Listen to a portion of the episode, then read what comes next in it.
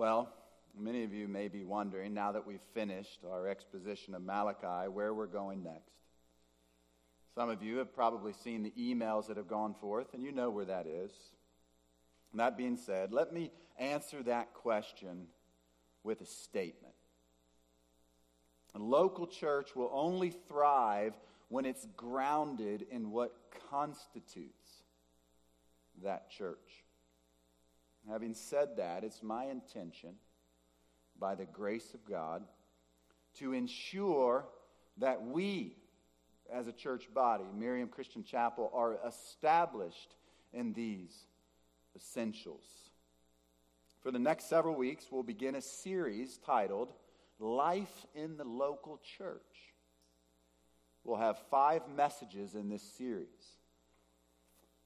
It all begins with leadership.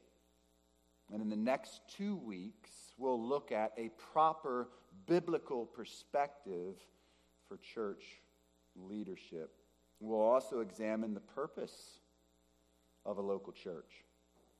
And that's extremely important in the midst of a culture that's constantly trying to redefine what that purpose is. And then our Lord Himself has given the local church two ordinances in baptism and communion. And we need to examine these on a much closer, more detailed level in order that we might be practicing in obedience what our Lord has called of us. And finally, Lord willing, following that series, we'll begin an exposition of the book of First John which should take us through the remainder of this year and probably into a little bit of the beginning of next year, too, as well. And that letter should certainly serve as a tremendous uh, manual for us in the fundamentals of the Christian faith. That's a little lay of the land, if you will, where we're going for the next several months. As for this morning, if you take your Bibles, and open them to 1 Peter chapter 5. We'll be looking at a variety of passages here this morning, but we'll look at one in particular as our centerpiece from 1 Peter chapter 5. The title, as you might have already seen for this message, is The Role of a Shepherd. Please stand with me for the reading of God's Word. Follow along as I read verses 1 through 3 out of 1 Peter chapter 5. Therefore, I exhort the elders among you as a fellow elder and witness of the sufferings of Christ, and a partaker also of the glory that is to be revealed. Shepherd the flock of God among you, exercising oversight not under compulsion, but voluntarily according to the will of God, and not for sordid gain, but with eagerness, nor yet as lording it over those allotted to your charge, but proving to be examples to the flock. You may be seated.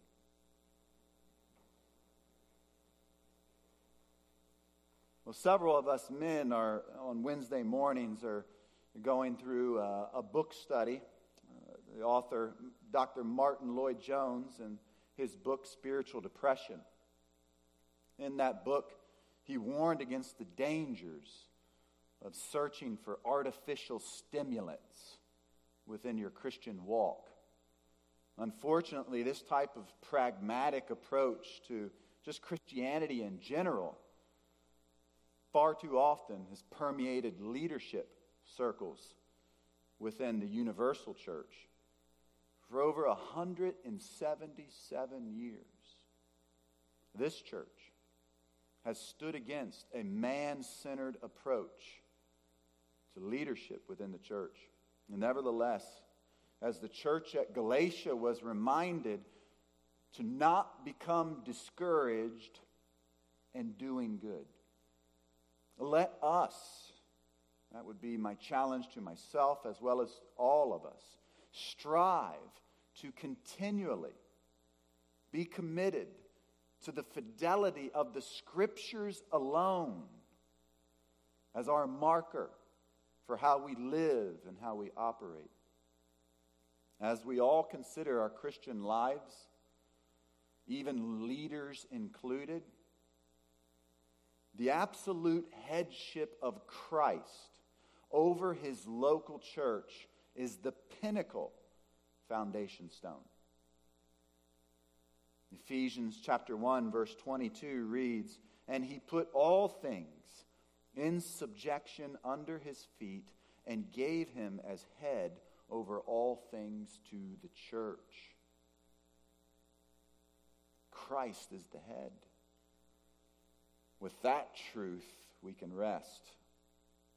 However, have any of us began to lose confidence in the state of the church as a whole, given the current climate that we live and operate in? I believe wholeheartedly, in many respects, as depravity continues to flourish, as truth is perverted, as it inundates our culture, from a human perspective, much of that flows forth from a neglect of biblical leadership within the church. However, let us never forget that we can trust Matthew 16, 18. That great promise that Christ is building his church and the gates of Hades will not overpower it. Amen. With that said, our Lord, in building his church, is calling specific men to play a role as a means in leading that church.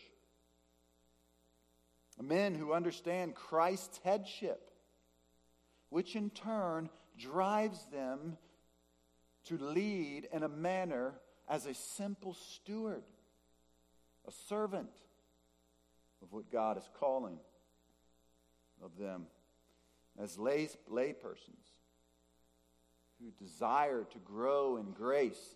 Hebrews 13 17 gives some insight concerning one's commitment. And that verse states, Obey your leaders and submit to them, for they keep watch over your souls as those who will give an account. Now, unfortunately, this verse has been taken by some men over the years and abused and used to take advantage of good people. And this is a travesty of the highest degree against Christ and against his church, which he shed his precious blood for. Notwithstanding, in order for the church to obey and submit to the leadership that God has called, she must have a proper understanding of what is the responsibility of that leadership.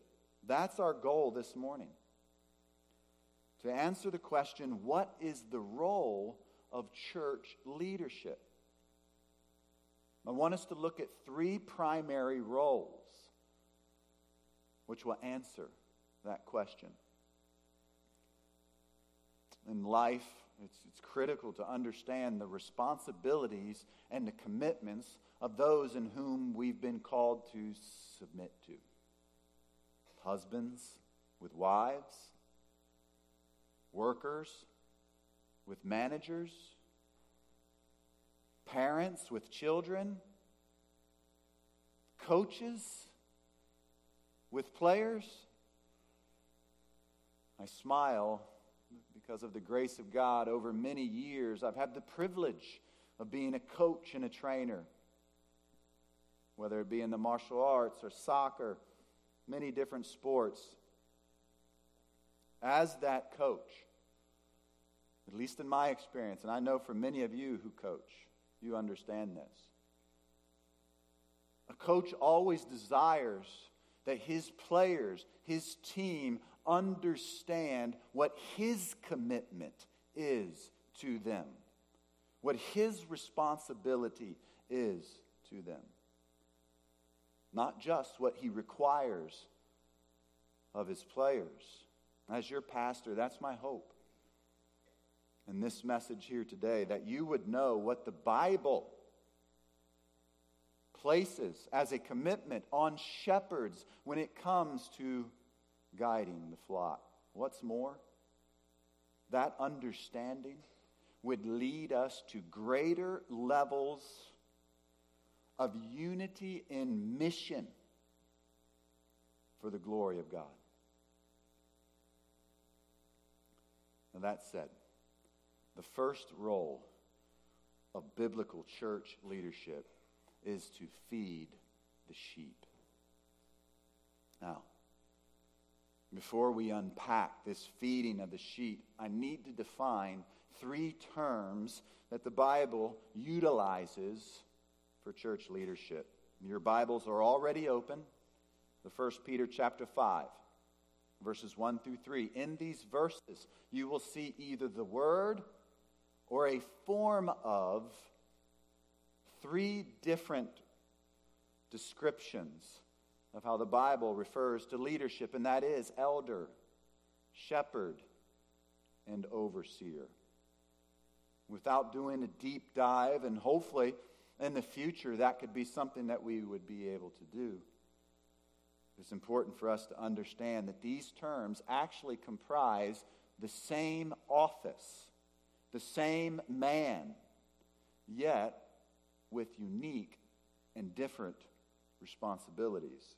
For example, elder refers to the nature of the office and how one leads.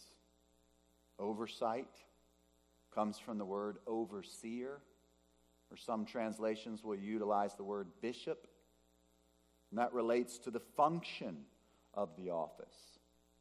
And then the word shepherd where we get the word pastor, relates to the motive behind the guiding of a flock. All that to say, when seeing these terms, we know them once again to be the same person as the Bible communicates. In further examining the passage, though, 1 Peter chapter 5, what does the role, that's our question, what does the role of feeding the sheep look like? First and foremost, as you can see, church leadership is called to shepherd the flock. And this is a command to guide them, to lead them. How is it done, though? We continue to see that the shepherd is to take care of the sheep without a motive for personal gain. We spoke of those that have used Hebrews 13, 17 to abuse congregations far too often.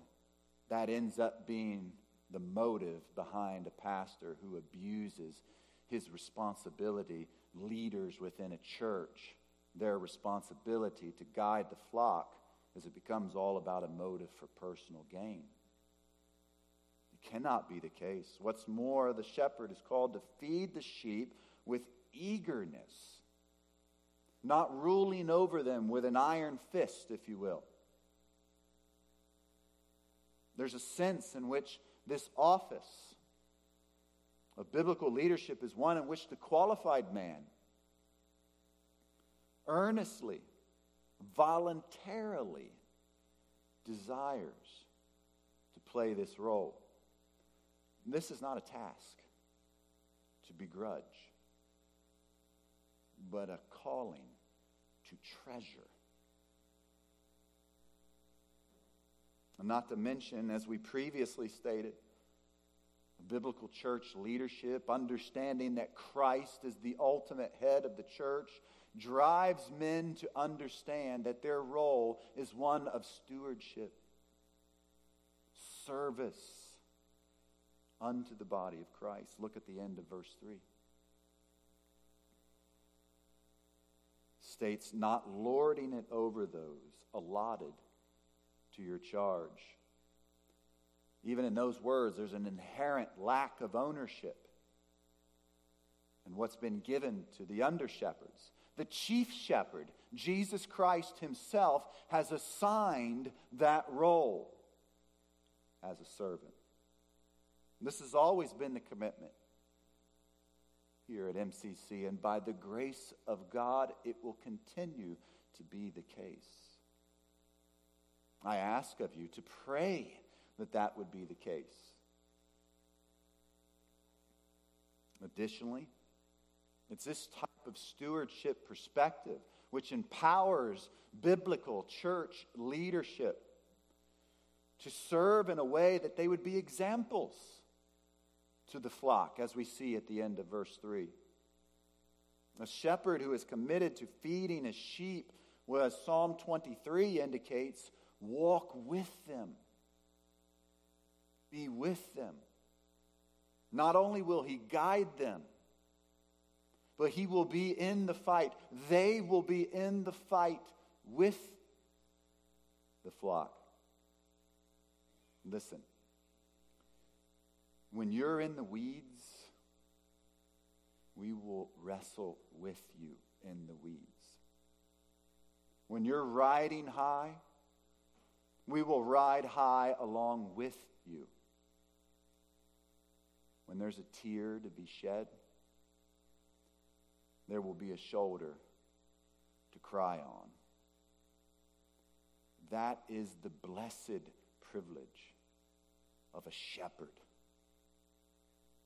of a pastor, of an overseer, those in whom God is called to partake in this weighty office of leadership. Well, let's look at two other passages and then touch upon the primary means for this feeding of the sheep. Turn back to the Gospel of John, chapter 21.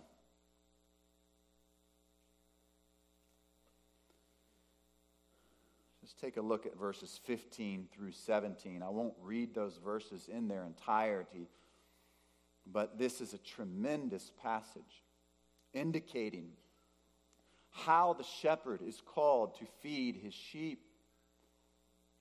Our Lord, as he's preparing to leave this earth, has this conversation with Peter.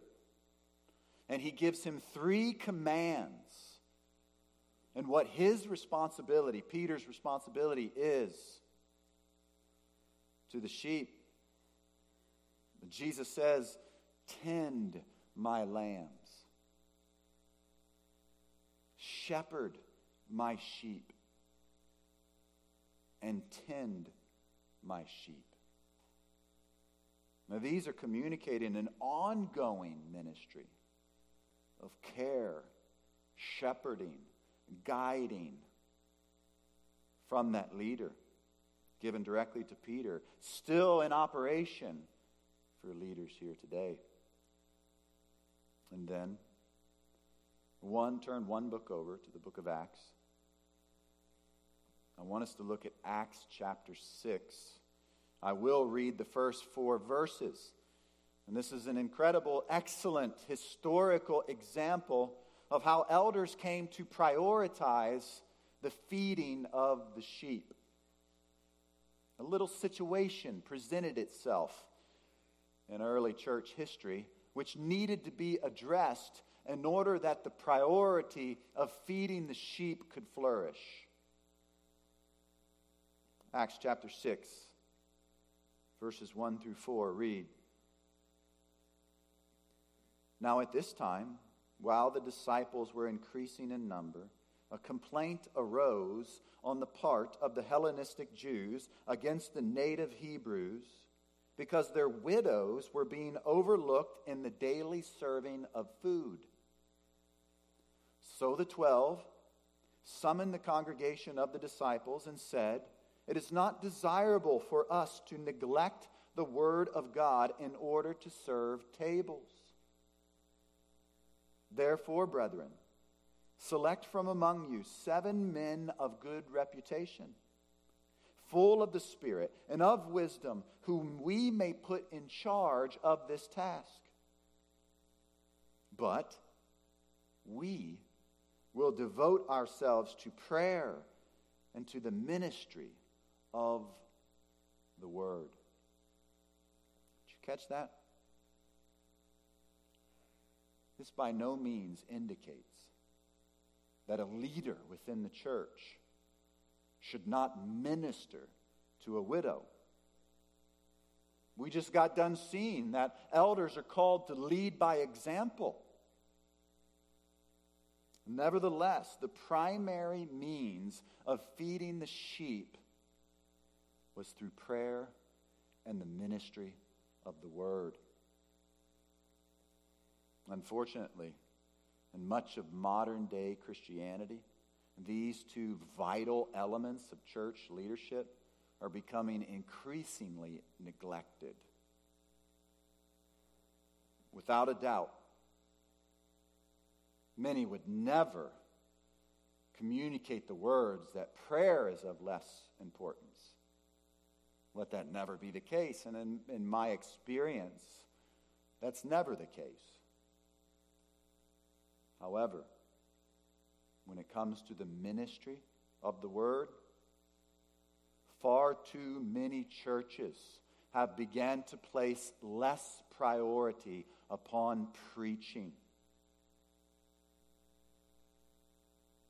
Where trends throughout Christianity seek to water down, shorten, and soften the message the Bible loudly proclaims. In 2 Timothy chapter 4, I solemnly charge you in the presence of God and of Christ Jesus, who is to judge the living and the dead, and by his appearing and in his kingdom. Preach the word. Be ready in season and out of season. Reprove rebuke, exhort with great patience and instruction. For the time will come where they will not endure sound doctrine, but wanting to have their ears tickled, they will accumulate for themselves teachers in accordance with their own desires. Whether it was Jesus himself or the apostles, when they came to feed the sheep, they came to preach the gospel.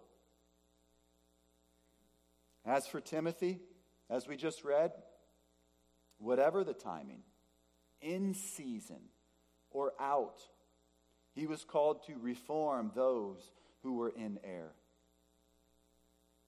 to reprimand those who were sinning, to nourish and to cultivate those who were flourishing. That was his duty to preach and to do it with patience and instruction. In a world searching for more and more artificial stimulants, MCC's commitment to you, leadership wise, no matter what, will be to preach the word. even throughout the annals of church history, when we see the greatest of all revivals, we see Holy Spirit, passion inspired preaching that reaches deep down into your soul and drives you to the foot of the cross.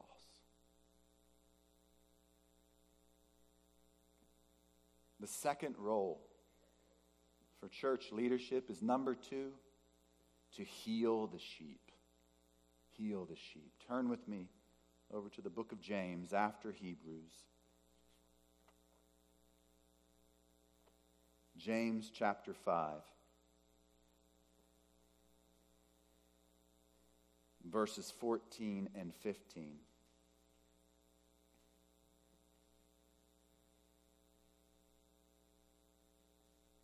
James 5, verses 14 and 15 reads Is anyone among you sick? Then he must call for the elders of the church, and they are to pray over him, anointing him with oil in the name of the Lord. And the prayer offered in faith will restore the one who is sick, and the Lord will raise him up. And if he has committed sins, they will be forgiven him. Over the years, this passage has been commonly misconstrued as speaking to a physical ailment. This is not the case, as it actually refers to a spiritual condition. The word sick could literally be translated as weak, to be weak. Not to mention verses 15 and 16, as you can see within the text, contextually demonstrate the spiritual focus of the passage, the command and the emphasis of the passage is the prayer. Although the secondary verb, anointing, is important as well, or what are we to make of it, though? If this is not physical in its context, this is not the Greek word used for a ceremonial physical healing, but it's a word that's used more in bestowing honor. In the Gospel of Luke, chapter 7, verse 38, we see an example of this and how Jesus' feet were anointed, bestowing of honor. So, we're beginning to see the role of healing the sheep through the command to pray for spiritual restoration. The next verse, as you can even see, goes on to say that confession and prayer brings about this spiritual healing. As the shepherd is called to feed his sheep, he is also called to heal the sheep through the power of prayer. Of course, nothing to do with the power of prayer as we've examined even in the past surrounding some charismatic doctrine that would say that men have the power of healing in their hands. However, what it does communicate is that healing found in a shepherd committed to pray without ceasing for his people is powerful indeed. It's like an antibiotic ointment that mends an open wound. Such is the prayer, a spiritual balm of healing, if you will, by elders committed, leaders in a church committed to pray for their people, to intercede on behalf of their people. That said, beloved, as the passage indicates, never forget that we are in this fight with you. Call upon me, call upon the leaders of this church to serve you in your time of need. That is what we've been called to do when it comes to spiritual restoration and healing the sheep. Any pastor, any leader within a local church worth his salt will live that out and serve as an example as we looked at in 1 Peter chapter 5. We're in this fight together no matter what you're going through. Let's look at two other passages before moving to our final role. Turn back to Galatians. Galatians, Ephesians, Ephesians, Philippians, Galatians chapter 6. I'll read verse 1. Tremendous passage for us, continuing to shed light on the truth of the pastor, of the leader's role within a local church to heal the sheep. It's a wonderful passage, even when it comes to the, the topic of biblical counseling. Galatians chapter 6, verse 1 reads Brethren, Even if anyone is caught in any trespass, you who are spiritual, restore such a one in a spirit of gentleness, each one looking to yourself, so that you too will not be tempted. And continuing with his spiritual condition and the restoration that is needed, Paul calls upon those who are spiritual to play this role here, to help, to heal the sheep. This word spiritual, along with the context, can be understood in the sense, can understood in the sense of spiritual maturity. Now, concerning that spiritual maturity, this is one of the biggest distinctions that Scripture articulates for those who have been called to lead within a church. You don't need to t- turn there. We will go to it, but not now. Titus chapter 1, verse 9, speaking about the qualifications of biblical local church leadership, states, holding fast the faithful word which is in accordance with the teaching, so that he will be able both to exhort in sound doctrine and to refute those who contradict. Church leadership must be equipped to heal the sheep by the way of themselves being grounded in truth, in doctrine, in order that they're more equipped to feed and to heal the sheep. In addition, as we've seen several times now, they're called to restore in a spirit of gentleness. Does this not flow forth perfectly from this idea of stewardship and servanthood?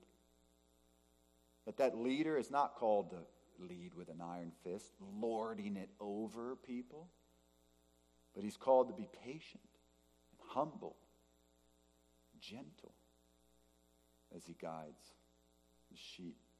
What does this healing practically look like, though? Perhaps the words of that great Psalm 23 provide the best illustration for us. Listen to the first four verses. How sweet it is. The Lord is my shepherd. I shall not want. He makes me lie down in green pastures. He leads me beside quiet waters. He restores my soul. He guides me in the paths of righteousness for his name's sake. Even though I walk through the valley of the shadow of death, I will fear no evil. You are with me. Your rod and your staff, they comfort me. Those words are so sweet and precious to us as we think of the comfort that our chief shepherd has for us.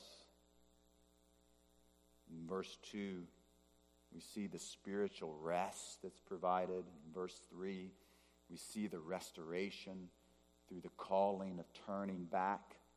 And then in verse 4, we see this deep intimacy between the Lord and his people. In John chapter 10, Jesus said, My sheep hear me. I know them, and they follow me. As the chief shepherd, Christ comforts, restores, and heals us through the intimate presence of his Spirit. As for his under shepherds, leaders within the local church. He's calling them to restore the sheep in a spirit of gentleness, a spirit that can only come through intimate, personal relationships. My friends, MCC's commitment to you is that our leadership would strive to know you more intimately as the shepherd knows his sheep. As your pastor, that's my commitment to you.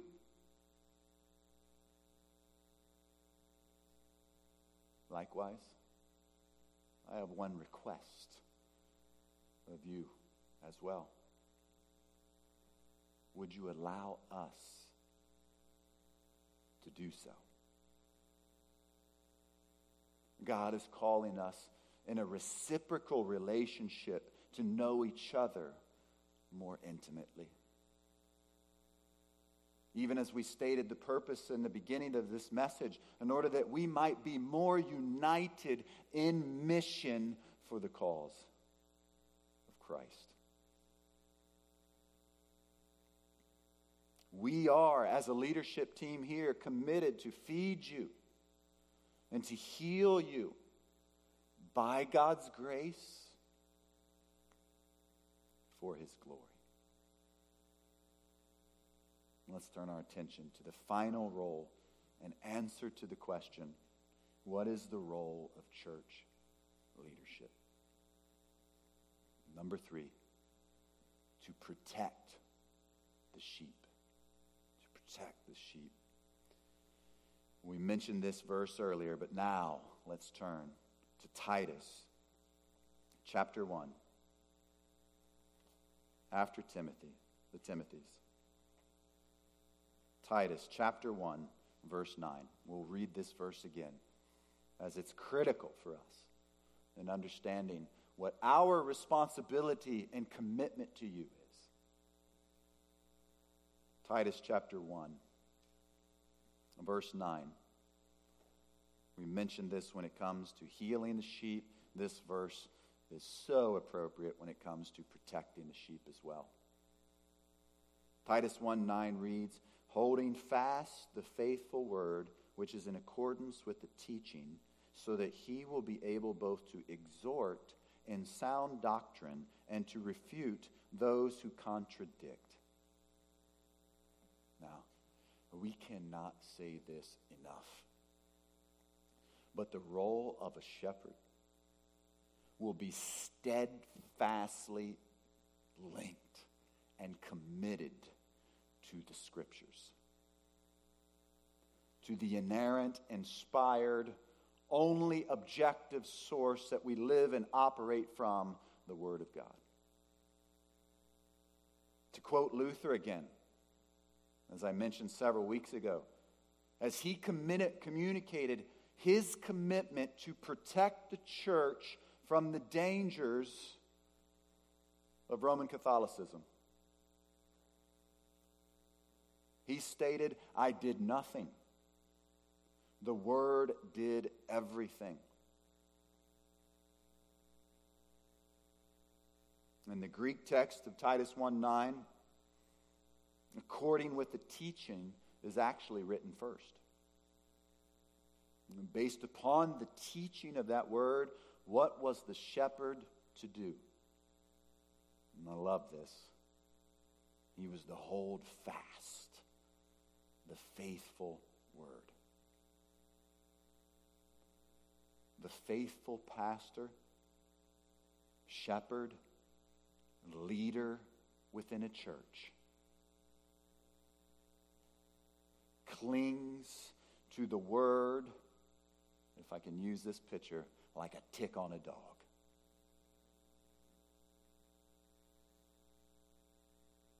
All the while absorbing every ounce of vigor from its pages of life.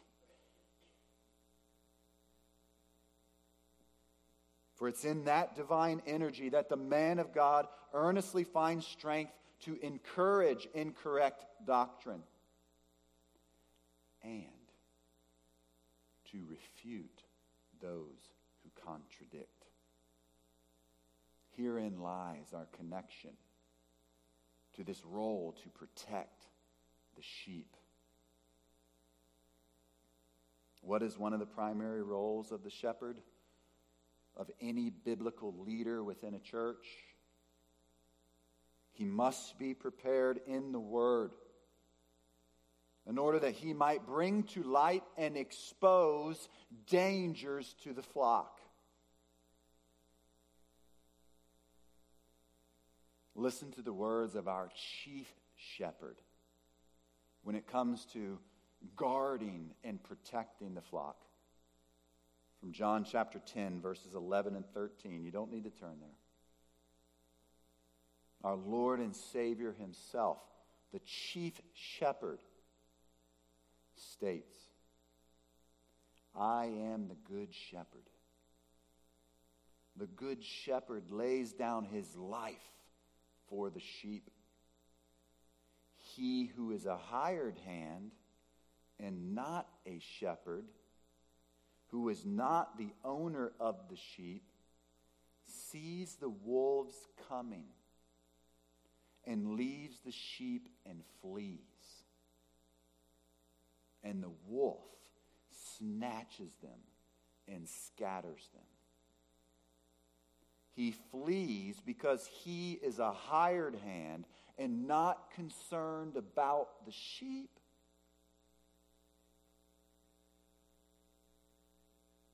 What a travesty. Beloved, I can tell you that the leadership of this church is concerned about the sheep, is concerned for truth, is concerned to protect, guide, and heal you, even within the context of Titus. Look at the next two verses, which further demonstrates the need to refute those who contradict, to protect the sheep. For there are many rebellious men, empty talkers, and deceivers, especially those of the circumcision, who must be silenced because they are upsetting whole families, teaching things they should not teach for the sake of sordid gain.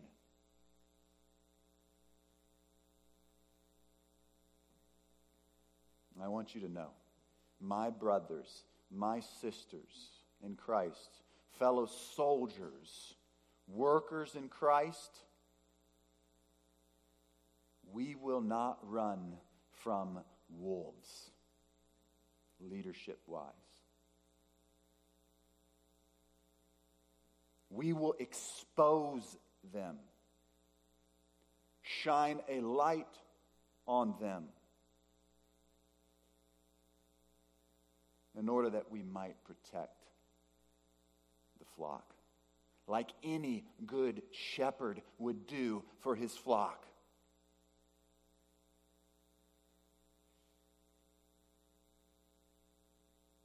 Let's briefly examine one other passage before we close. Turn back to the book of Acts.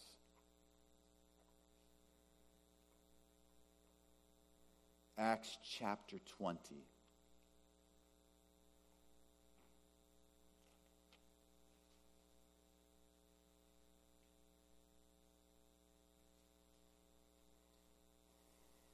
This is often a verse cited as a key truth when it comes to leaders and their responsibility within the local church. Our responsibility for you here at Miriam Christian Chapel. Acts chapter 20, verse 28 reads Be on guard for yourselves and for all the flock among which the Holy Spirit has made you overseers, to shepherd the church of God, which he purchased with his own blood. Couple observations for us to make. this is a command to continually keep alert for all the flock to be on guard for the precious flock. As overseers, the Holy Spirit has called specific men to protect the sheep. Oh, we know wolves are on the prowl. The great adversary of ours is seeking to kill and destroy you. Like the men of Nehemiah's day, shepherds would be wise to carry the sword in one hand and build with the other, guarding their flock as they move forward together in mission, united in one spirit. Why does this call of leadership come with such weighty responsibility? Weighty it is. Privilege it is. Because this is the same church that our Lord and Savior shed his precious blood to redeem.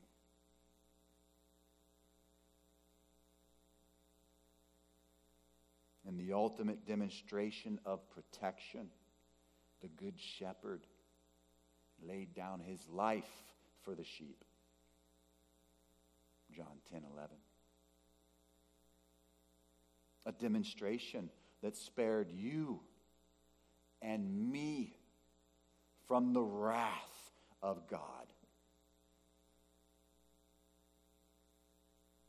A protection like no other.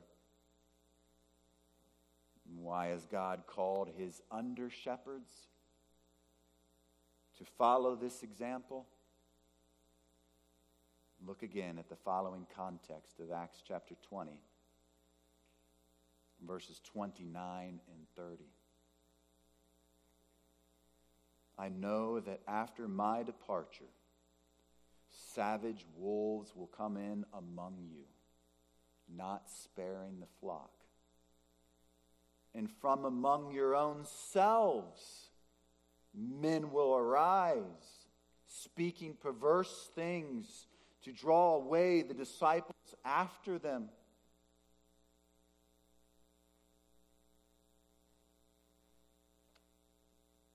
Share with you, and I'm just thinking of it even now. In Jude's words, from a same perspective. Jude 1 4, you don't need to turn there. He states, For certain persons have crept in unnoticed, those who were long beforehand marked out for this condemnation, ungodly persons who turn the grace of our God into licentiousness and deny our only Master and Lord Jesus Christ. Wolves are out there. Scary thought, perhaps indeed. But Matthew 16, 18 still rings loud and clear, does it not? Our Lord is building his church, and the gates of Hades will not overpower it. But once again, let that never serve for us to be complacent in our diligence to be found faithful. Leaders, laypersons alike, leaders out here as well. In our message next week, I'll tackle one specific area of protection that I believe is vital given our cultural state as well when it comes to the protection of the sheep and when it comes to leadership as we strive to be guarded against wolves, against perversions of the truth. So, I began with the statement that it all begins with leadership. Christ is our leader. We don't leave a message considering the wolves, considering those that have crept in, fearful. We understand our adversary. We know the challenges and the trials that are before us. But we go forward in victory and in faith and in trust.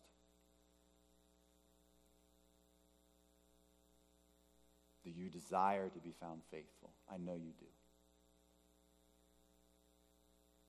As your pastor, I pledge to you our devotion, plurality when it comes to leadership here at Miriam Christian Chapel, that we will be found faithful to feed the sheep, to heal the sheep, and to protect the sheep. Bow with me in prayer.